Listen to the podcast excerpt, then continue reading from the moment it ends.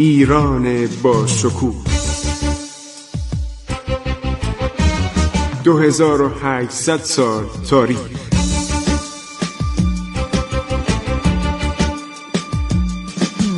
عبور از تاریخ.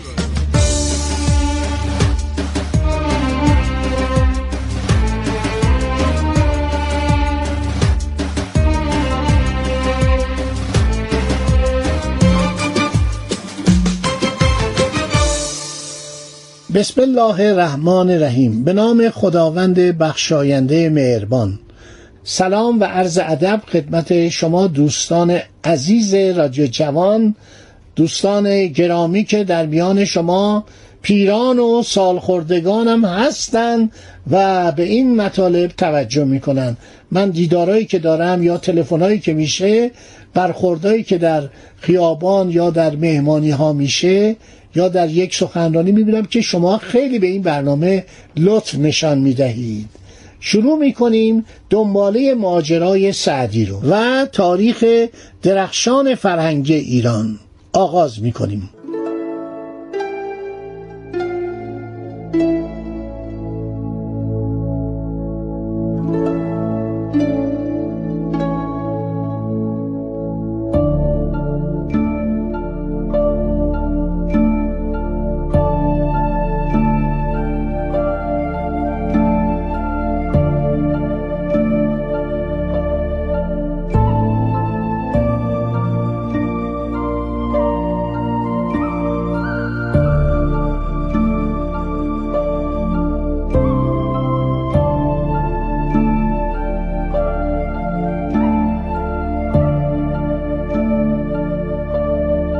سعدی توبره ای از کتاب و خرجینی از مایحتاج خودش همراه برداشت با کاروانی از مسلمانان که عازم بیت المقدس بودن رهسپار آنجا شد.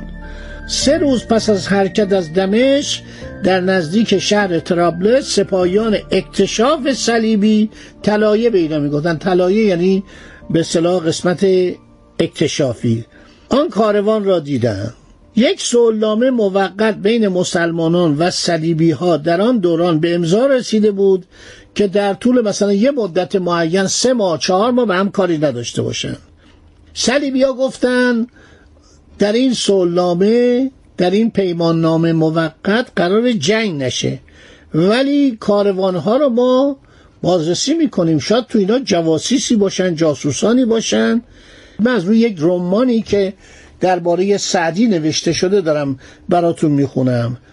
سعدی رو می‌گیرن و می‌برن عرض شود که به ترابلس ترابلس دست کیا بوده؟ دست سپاهیان صلیبی بوده. و می‌برن بازجویش می‌کنن و صحبت می‌کنن در این رمانی که عرض شود منتشر شده. خیلی جالبه و دوازده بار چاپ شده در مورد این برخورد این افسرای عرض شود که قشون صلیب صحبت هایی که می‌کنن این البته نویسنده قریه خودشو و تخیلشو به کار انداخته. ولی جالبه صحبت می‌کنن حرف می‌زنن بازجوی ازش می‌کنن. سعدی هم به شعر جوابی داره میده. و بعدم میگه آقا این سوالایی که تو داری می‌کنی شما برای چی اینجا بودید دارین جاسوسی می‌کنید آیا تو حاضر هستی اطلاعاتی به ما بدید که استول شما کجاست؟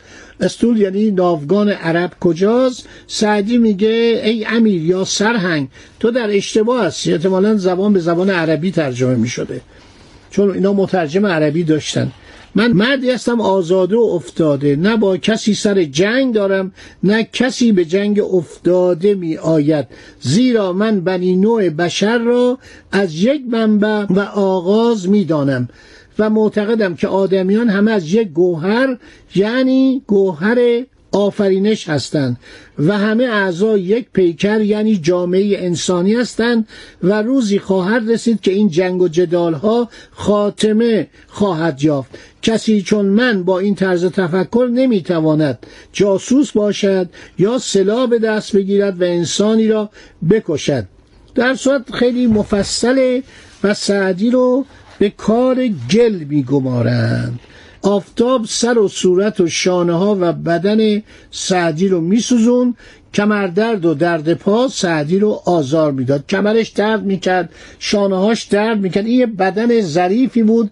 اهل نوشتن و مطالعه کردن و کتاب خواندن و بحث و فصل. حالا فکر کنید ایشون باید کارگری بکنه.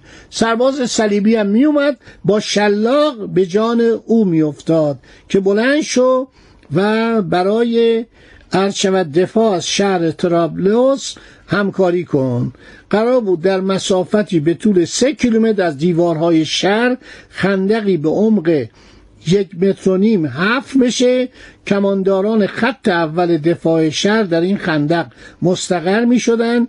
یک کیلومتر عقبتر یک دیوار سنگی به ارتفاع سه متر بالا برده می شد.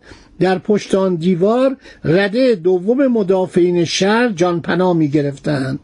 در فاصله دیوار دوم تا دیوار اصلی شهر تعدادی اراده و منجنیخ کوچک که به وسیله انسان یا گاو هم می شدن مستقر شده و تازه صد دفاعی خود دیوار یا حصار شر از آن به بعد به چشم می‌خورد. بر فراز آن ده دستگاه منجنیق عروس بزرگترین منجنیقی که اختراع کرده بودند مستقر شده بود که هر کدوم می توانستند سنگ هایی تا وزن 100 کیلوگرم پرتاب کنند. بر روی آن دیوار اصلی شهر دیک های بزرگی دیده می‌شد که در ساعت نزدیک آغاز جنگ زیر آن آتش روشن می‌کردند. در آن دیک ها روغن یا آب به حالت جوش و قلیان در می آمد هنگامی که دشمن به دیوارهای شهر حمله می کرد و نردبان به حصار می چسبان ملاقه های بزرگ روغن جوشان بر سر سپاهیان دشمن ریخته می شد یا دیگ آب جوش را بر سر مهاجمین بر میگرداندند این تفلک سعدی عرض شود که در طول روزهایی که در آن خندق به کار گل گماشته شده بود کار گل معمولا کاری که آدم ناراضیه. دوستانی که مثلا یه موقع دل خونن میگه آقا ما رو به کار گل گماشتن. یعنی این کار شن من نیست. این کلمه از گلستان در اومده.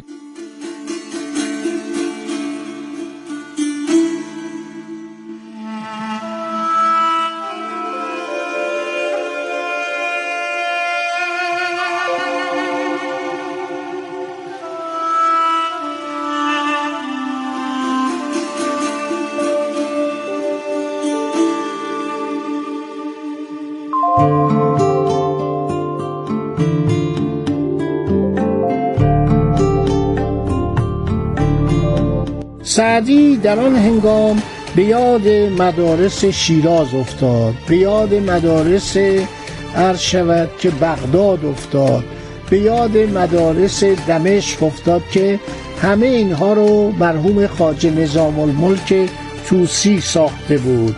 در آن حجره ها که بسیار پاکیزه و محفوظ از آفتاب بود تاریک نبود. آفتاب از اون روزنه ها به درون می اومد میوه های بهار و تابستان نظیر هندوانه و گرمک و طالبی و غیره رو میوه فروش صداش می اومد که در آن کوچه می‌خواند و می‌رفت. در اوقات روز بوی معطر آبگوشت پر از لیموی امانی یا تاس کباب که محصلین در حجره های خود طبق می‌کردند در فضای مدرسه پخش می‌شد.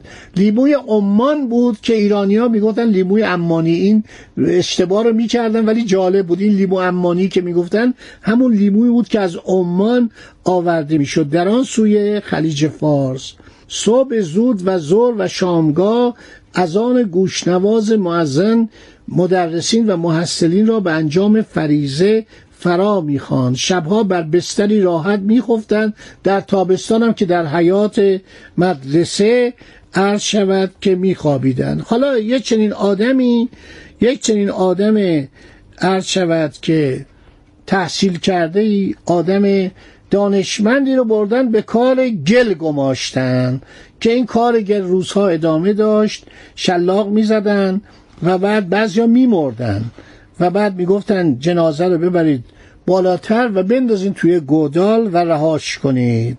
خیلی بلا سر سعدی اومد که در داستانهای گلستان به اون اشاره کرده که بعد یک نفری اومد و دلش سوخت. یک تاجری بود اومد با او آشنایی داشت از دمشق و گفتش که من تو رو آزاد می‌کنم. رفت آقا این نویسنده است این آدم مدرسه و اجازه بدید که من اینو با خودم ببرم.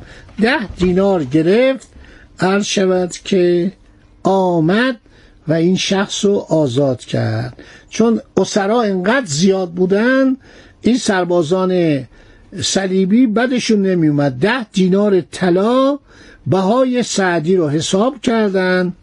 و بعد یک کاغذ زرد رنگ رسید داد و گفت ایشون آزاده.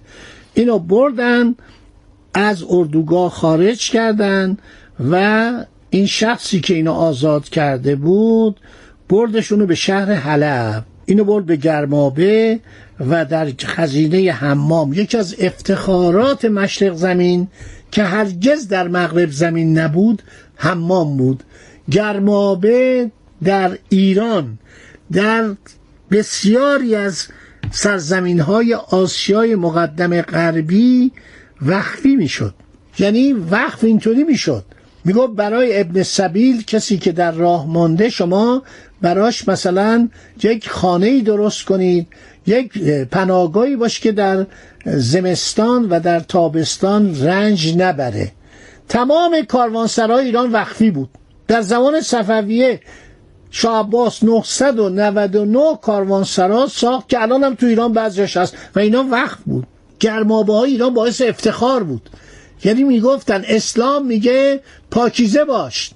النظافت من ایمان این جمله بر سر زبان بود. نباید آدم کثیف باشه. باید از حمام استفاده بکنه. در سیرت پیامبر بزرگوار گفتن همیشه عطر خوشی از بدن ایشان به مشام می‌رسید. خب سعدی رو می‌بره گرمابه بعدم می‌بره در منزل خودش. یک دختری داشته. این دختر بسیار زشت بسیار بداخلاق بسیار تندخو. و این بیچاره عرض شود که پدرم خیلی خسیس بود. حالا نمی‌دونم چطور شد اومد این سعدی رو ده دینار طلا داد آزاد کرد. در هر حال خیزران نامی بوده. همون دختر زشروی و بدقلق و سعدی به اصرار پدر و با صحبت و خواهش و تشویق دختر ازدواج می‌کنه. این دختر به قدری سعدی رو اذیت می‌کنه بد اخلاقی می‌کنه منت می‌ذاره که آقا تو اسیر بودی پدر من تو رو آزاد کرد به ده دینار طلا. آخر سعدی پولی به دستش می‌رسه و آن پول رو به پدر دختر میده و طلاق میده دختر رو و فراموشش می‌کنه و از اون شهر فرار می‌کنه. اینها داستانهای شیرینیه که نویسندگان اروپایی و ایرانی و سایر کشورها در وصف سعدی گفتن. خب دوستان تا این قسمت رو داشته باشید. این قسمت هم تمام شد. من از عذرخواهی می می‌کنم که رشته سخن هی به درازا می انجامد چاره ای نیست. برای اینکه سخن بسیار است و واقعا وصف جمیل سعدی جهان را پوشانده است. انشاءالله در برنامه فردا باقی مطالب رو خواهم گفت. خدا نگهدار شما تا برنامه بعدی. عبور از تاریخ.